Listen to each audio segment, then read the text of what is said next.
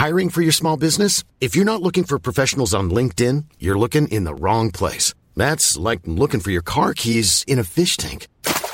LinkedIn helps you hire professionals you can't find anywhere else, even those who aren't actively searching for a new job but might be open to the perfect role. In a given month, over 70% of LinkedIn users don't even visit other leading job sites. So start looking in the right place. With LinkedIn, you can hire professionals like a professional. Post your free job on linkedin.com slash people today.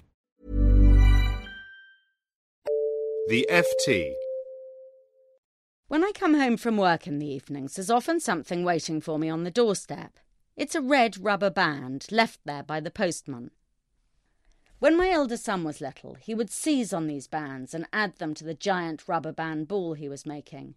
But now I scoop them up along with the junk mail that has been pushed through the letterbox and sling them into the bin. Last week I got an email from a reader who takes a more assertive approach to the stray bands.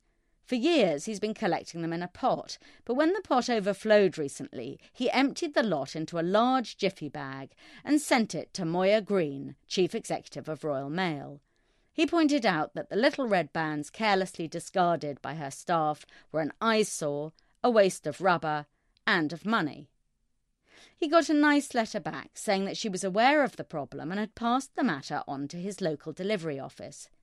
In due course, he got a second letter sent by the local manager, who confirmed that for years the Royal Mail had been trying to make staff aware of the inconvenient that the rubber bands cause our customers. It briefed all staff regularly about the problem in our cuddles, or did he mean huddles, and discussed the issue during work time listening and learning.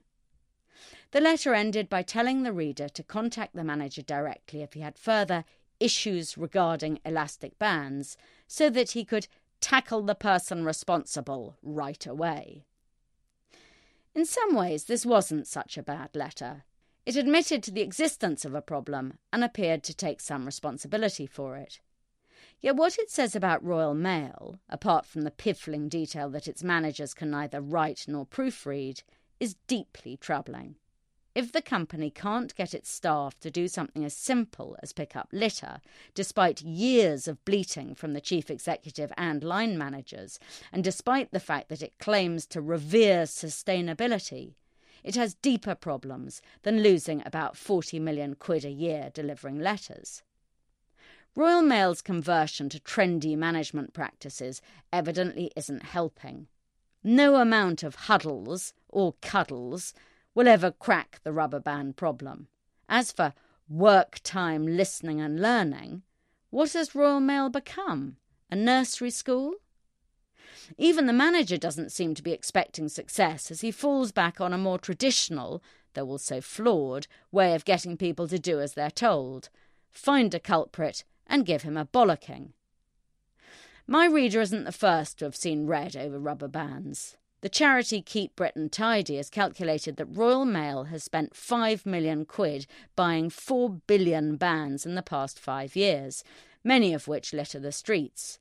There have been constant calls for an answer, including the suggestion that littering postmen get fined, but all to no avail. Fortunately, I have a solution to the problem, which I've just popped into a jiffy bag and sent to Ms. Greene.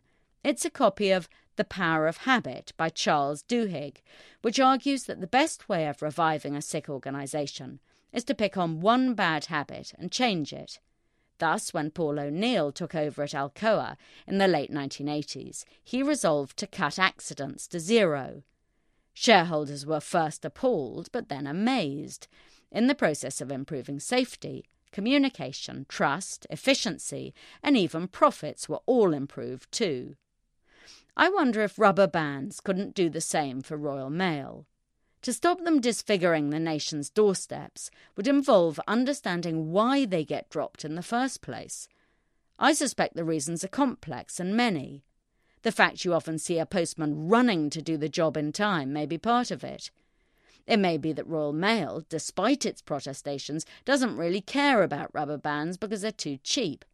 But I'm pretty sure that low morale, high absenteeism, and above all poor management will have something to do with it too.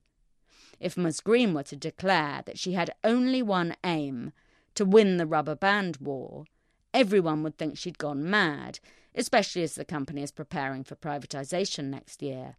But if she kicked this one habit, she would unearth deeper problems and start to solve them too. She'd also be saved from all the faux important stuff that chief executives so often get deflected by. On the organisation's website, it says its aim is to deliver a market leading corporate responsibility agenda. All I want Royal Mail to deliver is my mail, and without a rubber band. For more downloads, go to ft.com forward slash podcasts.